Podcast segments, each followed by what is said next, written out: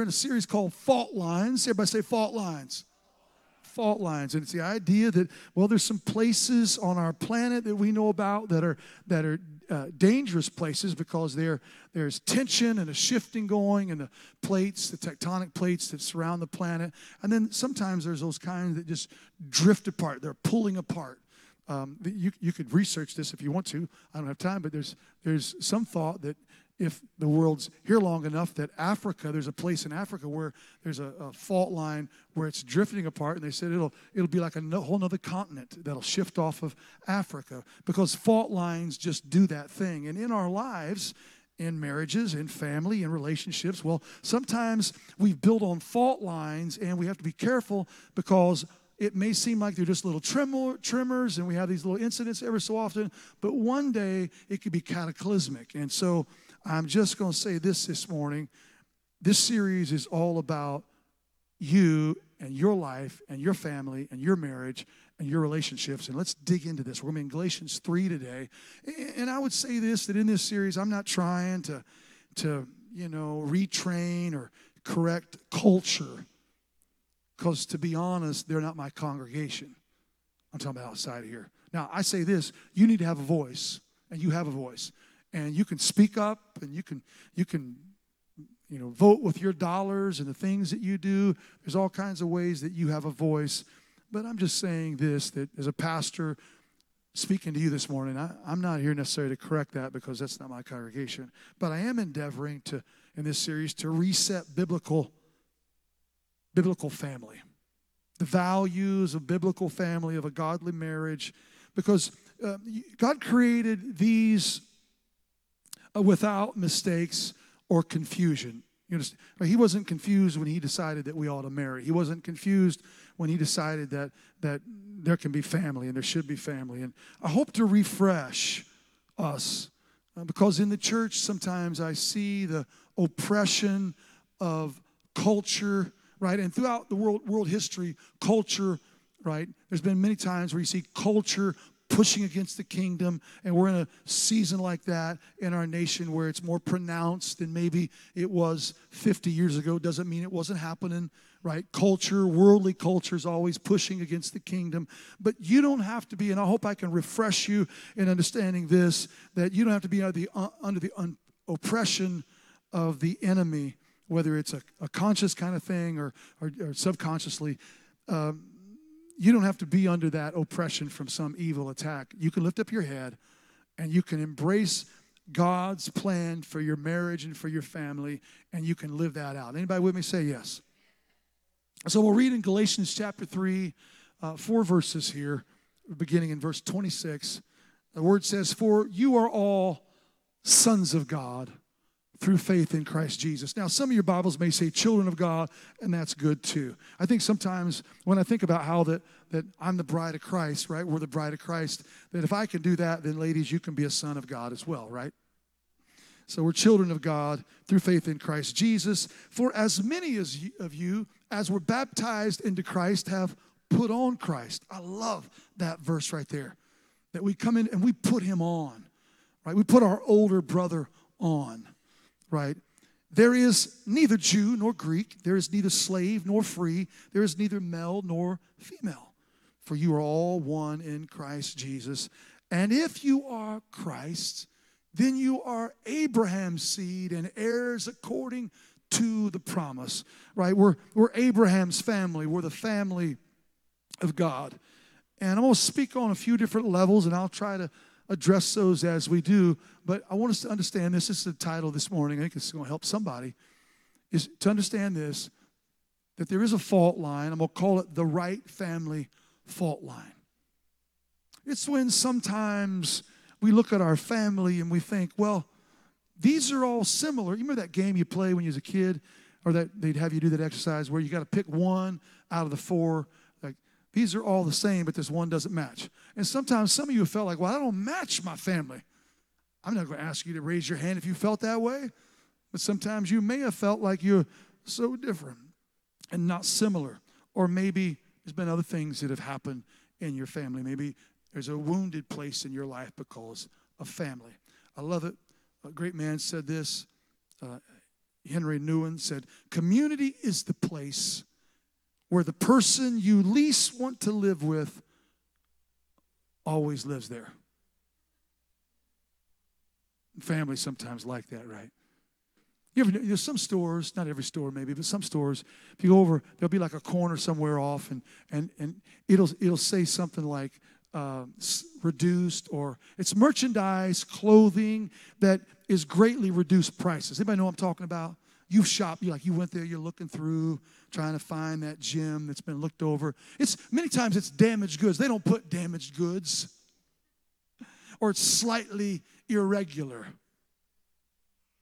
It's a warning, the sign, when you see it, that says that these are reduced prices. It's a warning that something has gone wrong, right? That something has happened, and you may find a flaw in this. You may find a stain that won't come out, a zipper that won't zip, a button that won't butt, right? There's some kind of problem with this clothing. There's slight imperfections. There's they're messed up. And I would say this, that all of us are dropped into a family that is slightly irregular.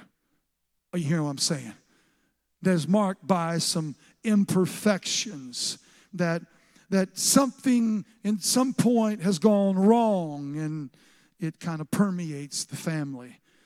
And I said this a few weeks ago, and I'll just say it again today, that all families are flawed families. Anybody know what I'm talking about? But let me help you. The family that you have, no matter how flawed it is, it's the right family. It's the right family for you. And I think it's important that we understand that no matter the flaws that we see, God put us in that family. And uh, it's been, I think, two weeks ago, I talked about the family of Jesus a little bit. Jesus was perfect, but doesn't look like his family was. You know why families aren't perfect? Because human beings are trying to get together. And anytime human beings try to get together in their own ability, in the place they are, well, it seems like it's a struggle sometimes. And a part of this is we've got to choose. We've got to choose the way that we're going to view our family. And I, I know this. I'm talking to some people. There's something, uh, no doubt, happened horrible in your family at some point, maybe to you. And I'm I'm not overlooking the pain of that and what that was, but I also know that even in the midst of that, God, Romans eight twenty-eight says that God is causing all things to work together for the good of them that love him, are called according to his purpose. Even in the pain and the hurt and the trouble and, and, and the anguish, even through all of that, God is turning it around. Aren't you glad for that? I think some people could be given an entire field of roses and only see the thorn in it. Others could be given a single weed and only see the wildflower in it. Perception is a key component to gratitude, and gratitude is a key component to joy. How many know that? And if you're thankful for the family you've got, you'll find joy over the family that you have. And I know I'm speaking to some young people that maybe you're a teenager and you're going through some things where your parents are saying, you got to do it this way or you can't do that. And there's a struggle, and you see other families and you think, why don't I have that family? It's because God put you in the family you're in so they could help to guide you to become the person that God desires for you to be. Anybody with me? Say yes. We didn't design family. We didn't, you know, it wasn't like we looked and said, okay, if you could put, let's put a man and a woman together, and then they'll have kids, and then we'll call it family. No, we didn't do that. God did that. In fact, in Genesis one twenty-eight, after he created and made man and woman, he said this, be fruitful and multiply. Multiply what? Multiply. Here's, they were created in the image of God. Multiply my image throughout this planet. Right? That, that you raise up children, and you you you you you spend your time and invest in children so that they become a picture of his beautiful creation that isn't marred and scarred and messed up. Are you hearing me today? And so families, well, they're important. How many know that? You you have you've got your name, your identity from family. I'm a Smith. I'm not a Verbeek. I'm not a Barber. I'm not a Blanchett. I'm not a Carter. I'm not an Agresta. or a Klein or Stover's. I like putting the S on it. Or Rendon, or I'm a Smith. Pastor Richie, when I first came here, he said, "Now, Pastor, do you want me to? Do you want to be called Pastor Tony or Pastor Smith?" And I thought, well, I never thought about that, but Pastor Smith sounds kind of generic. I'll go with Tony. Pastor Smith, it sounds like you can bring anybody and be that, right? You're who you are. I did a little bit of study on family tree, you know, and, and when you do that, you kind of find something out, and you're like, oh, wow, I'm related to them, right? I, I come from there. All my life, they said we're part Indian, Native American, you know, and I got my family tree, and, and no Indian anywhere on there. Barber even told me, yeah, you got that birthmark on the back of your head, that means you're Indian. I'm like, well, my D N A, either they're wrong or you're wrong, because it doesn't match up. And so, but but we get look, we find that out something out like, well, I'm I'm you know Choctaw or Cherokee or something. Well, that sounded yeah, or or or you're from you know you're you're a descendant of Alexander the Great. You're like yeah, right? We we find identity and and family and and strong families. Well, strong families, right? They're they're the basis for strong communities. Someone said strong communities are the basis for strong states, and strong states are the basis for a strong nation. I would say this, that that family is a microcosm. Microcosm, micro means small, cosm from cosmos means world, right? A, a, a family is a is a, a microcosm. All these families that gathered Elevation are a microcosm of us as a church. So if you have a lot of strong families, guess what you got? You got a strong church, right? So I'm preaching this to help you, but I'm also preaching to help us. Right? Because we need strong families. And uh, the, the reality is, in Exodus fourteen, um, sixteen, eighteen, I'm sorry, fourteen, eighteen, helps us uh, to see, because here's what here's what we do. We move through life, and as we're moving through life, well, we, we notice this, that there's some families, it seems like generation after generation after generation, they just continue, at least by the world's Uh, standards, to have success and achievement. Anybody know what I'm talking about? I mean, I'm pretty sure Peyton Manning's son's going to play football. You know what I'm talking about? Archie played, Manning played football, Peyton played, Eli played. They, they got a nephew playing, I think, somewhere right now, and his son's probably going, and just generation after generation after generation. They, they, they got some kind of D N A, some kind of gene. I don't know what all it is, but they may have just the connection. I don't know, but they got LeBron's son plays basketball. Well, that's not a shocker. We expect it.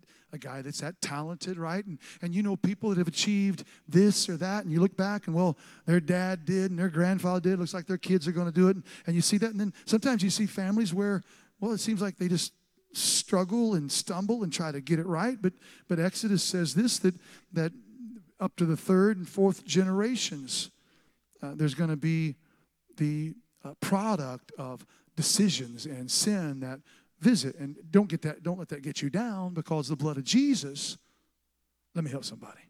The blood of Jesus is greater than a generational curse or generational sin on your life. You hear me?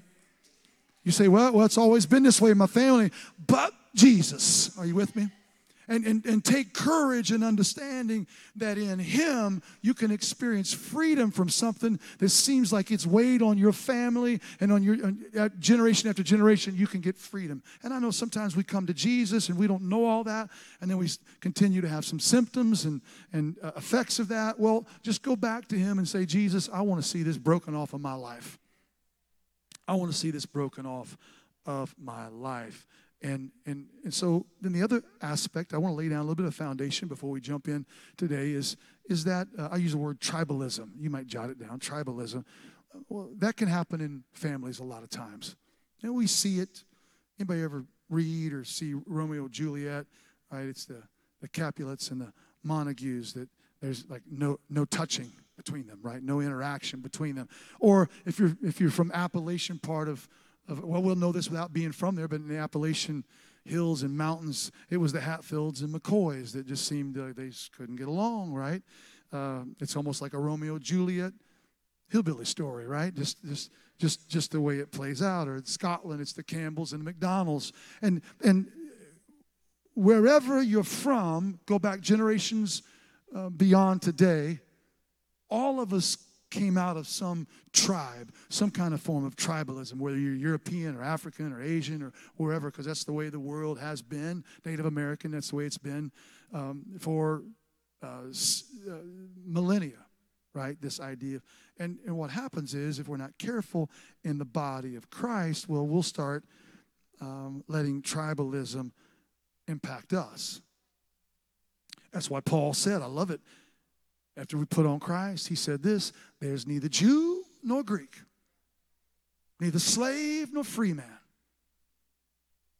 right? Neither male nor fe- female. In Jesus, we are one, right? You may, you may be a different color than I am. You may have hair, I don't. Your eyes may be brown, mine aren't. You, you may be a different shape or size, or you may have a different backstory. You may be from somewhere far away. I'm from near. Where, whatever it is, in Jesus, when we come together, we are one. Doesn't matter what tribe you came from, what language you spoke, in him, we are one. And Paul's saying this, we are one big, should be happy family, right? One big happy family in Jesus. And if you understand this, that if God is our Father and Jesus is our brother, and that's what the Word tells us, we're joint heirs, then we can live in unity in the family of God. And we can relate to each other as brothers and sisters. And I grew up from a tradition where that's the way you addressed everybody in church. Like you get to a certain age. I remember when they started calling me Brother Tony. I was just Tony for a long time, and then got brother added, and sister so-and-so, and brothers. And, and by the way, I kind of liked it. Sometimes when you're out and you refer to somebody as brother, they think you're a monk or something. I don't know. I, I get it in our culture today. That's, that's not typical. But what was behind that was we're family. And we're going to address each other because we're family. And so I think it's so important that we understand that. But then how does that work exactly? How do you get to be a member of God's great family?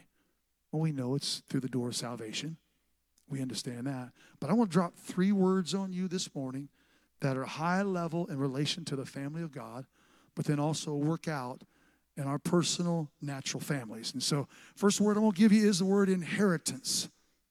Say it with me, one, two, three, in- inheritance, inheritance. And I think it's important uh, when we read, because we know we know what inheritance is. You know, like, let me help you. If if you got a call, like if all of a sudden your phone would start vibrating because you got it on silence because you're in church, and, and you, you go out there and you you answer it, or you wait till after you wait till after church. It's a better better choice. You wait. You get out there, and they left you a voicemail, unknown number from, you know, I don't know, Norway or something. And you listen to the voicemail. It says, please contact us immediately. We have good news for you. And you call. And when you call there, they said, are you so-and-so? Yeah, yeah. Well, we just want to let you know that your great-great-great-uncle Liechtenstein, I don't know. I don't know any good Norwegian names right now. Olaf died, and we're so sorry about that. Now, you didn't know. You didn't know you knew anybody in Norway, right? Your fa- your your family is is from Mexico. You're like, I didn't know you had anybody in Norway. You know what I'm saying? Like, you're like, what in the world? We're so sorry they passed away. You didn't know anything about it. You never knew them. They were one hundred eight, lived a long life. Try to make it as good as I can. And they said they were a multi-billionaire. They were worth fifty billion dollars, and they left it all to you. You're like, wow. Anybody like happy about that? Somebody's like, well, I don't know if I'd want all that. Oh, you can give it to me. I'll take it. Because there's a whole lot of good things we can do with it, right? Money's just a vehicle, right? As long as you don't love it, right, it's just a vehicle. We'll take it. We'll all share it. Just you, you can give us all like, I don't know, half a billion. We'll, or we split it all, whatever. If that's inheritance, and that's what, you're like, yes, I like inheritance. Well, it says this in Second Timothy one, uh, verse, or chapter one, verse five. Paul's saying, I, I'm longing to see you. And he said, I'm calling to remembrance the genuine faith that is in you, which dwelt first in your grandmother Lois and your mother Eunice, and I am persuaded that it's in you also. That's a beautiful passage right there. That, that there is an inheritance from being in a godly family. And if you're here today and you had a godly family, you know that there's stuff in your life simply because of the family you were in. Now, if you say, my family wasn't godly at all, they were thieves and robbers and all that, you've inherited something from the family of God as well. Anybody with me? Anybody testify to that? That, you know, I didn't have, didn't have a godly family, but since I've come to Jesus, there's so much that I've inherited from those that have went before me. And it's this idea of inheritance. And I want to want to flip that for us, because we all get an inheritance in through through the faith we have in Christ. But I want to flip that a little bit and put it down on your level in your life. And and how are you leaving an inheritance to the people in your family? Whether it's children, grandchildren, might be nieces and nephews. How are you making that happen?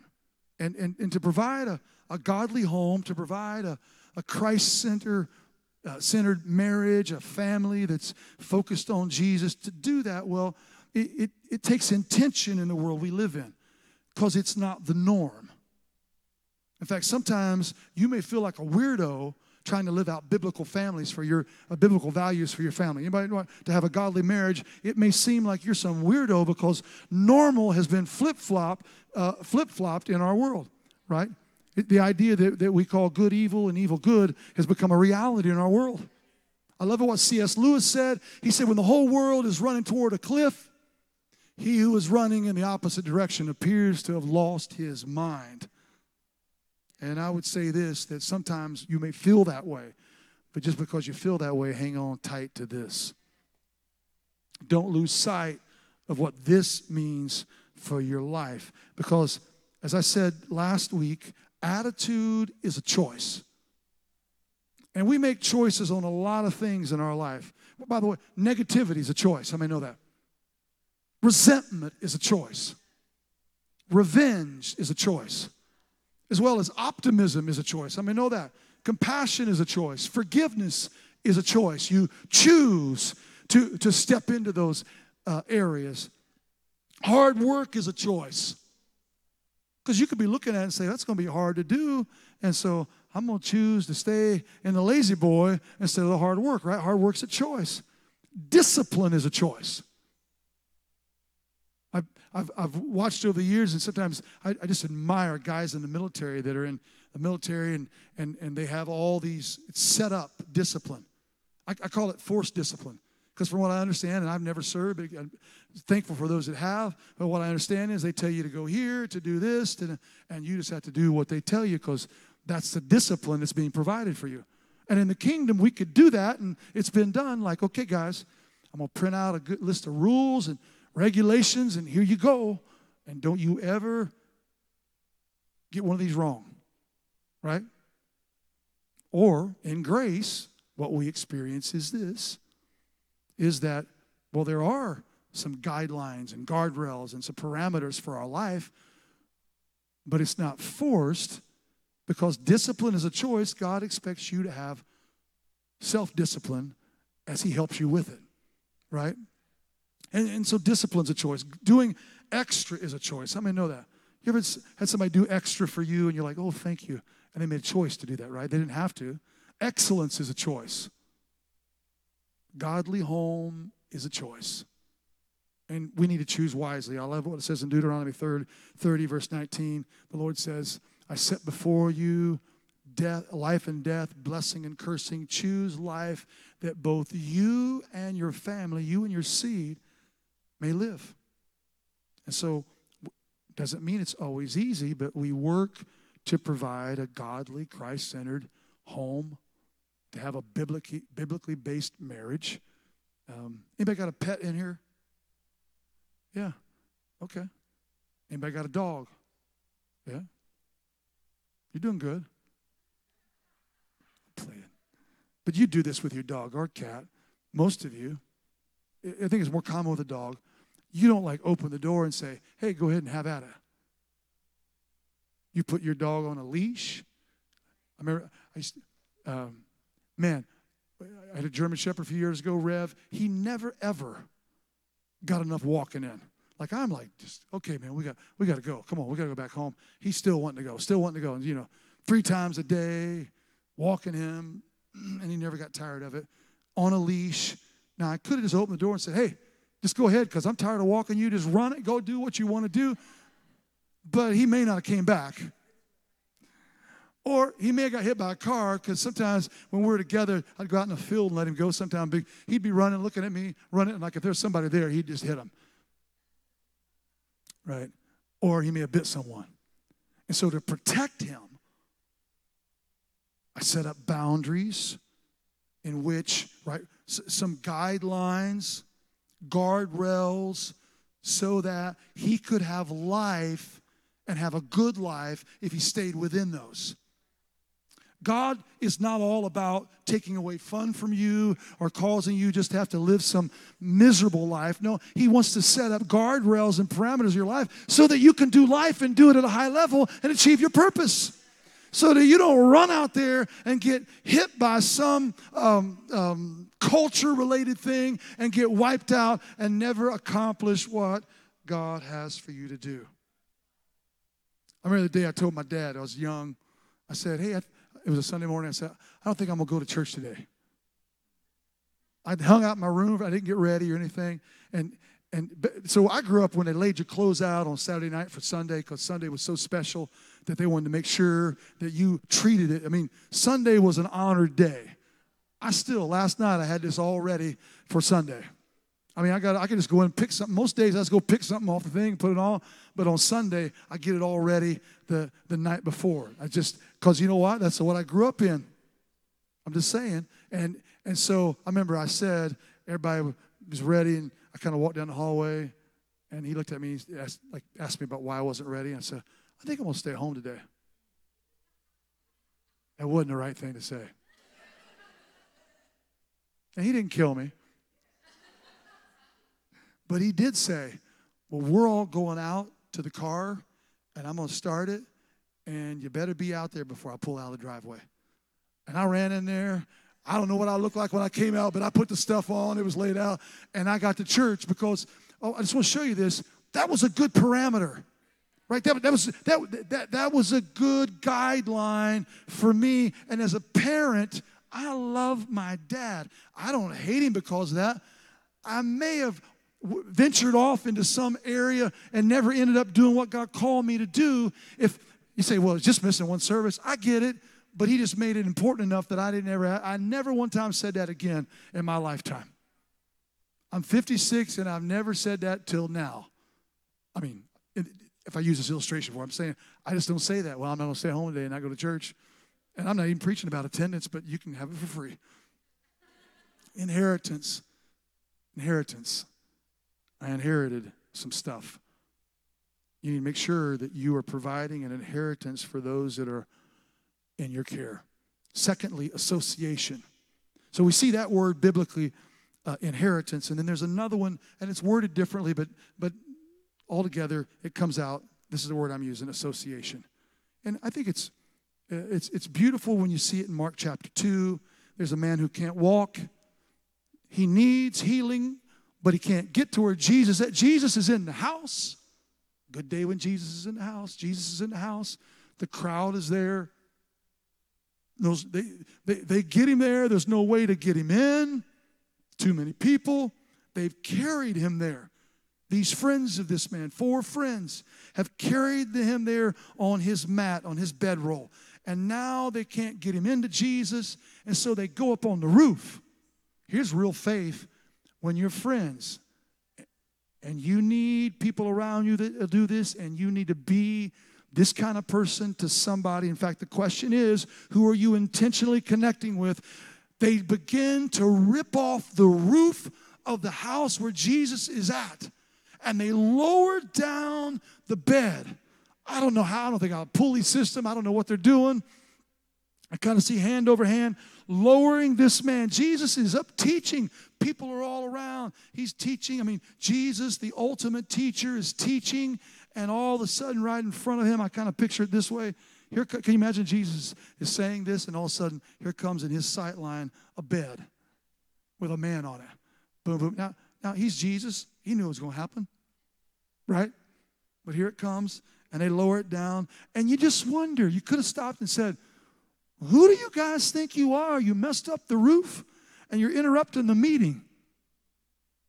But oh, that you have some people in your life that'll interrupt the flow of the natural and say, I got to get you to Jesus. And so they get him to Jesus, and his sins are forgiven. It's, it's a two for one day. His sins are forgiven, and he's healed, and he gets up, and he's able to walk when he's not been able to do that. And it's all because of the association that he had with some friends in his life that helped to get him in the presence of Jesus. And we need people, and we need to be the kind of people that get people to Jesus. You remember Paul in uh, Silas in Acts sixteen. It says this in verse, uh, I read through twenty-nine through thirty-four.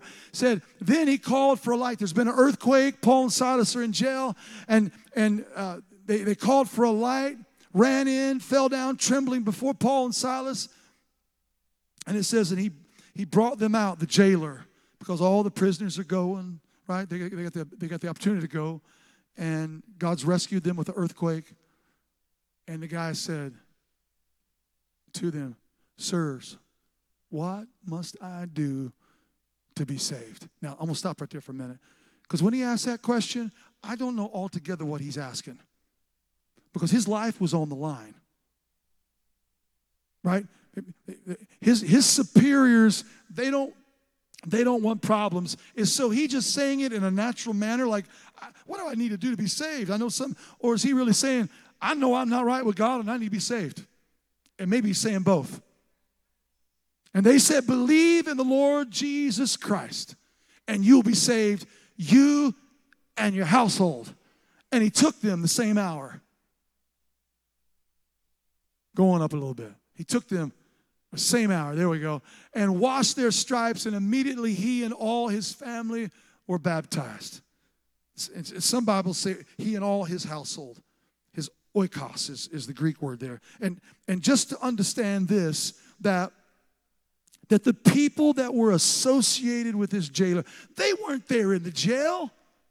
They didn't know about the earthquake. They didn't know about the doors being open. They didn't know Paul and Silas. They hadn't maybe even heard the same words that he heard in that moment. They may not have asked the question, but because they were close to him, they got included. Isn't that awesome?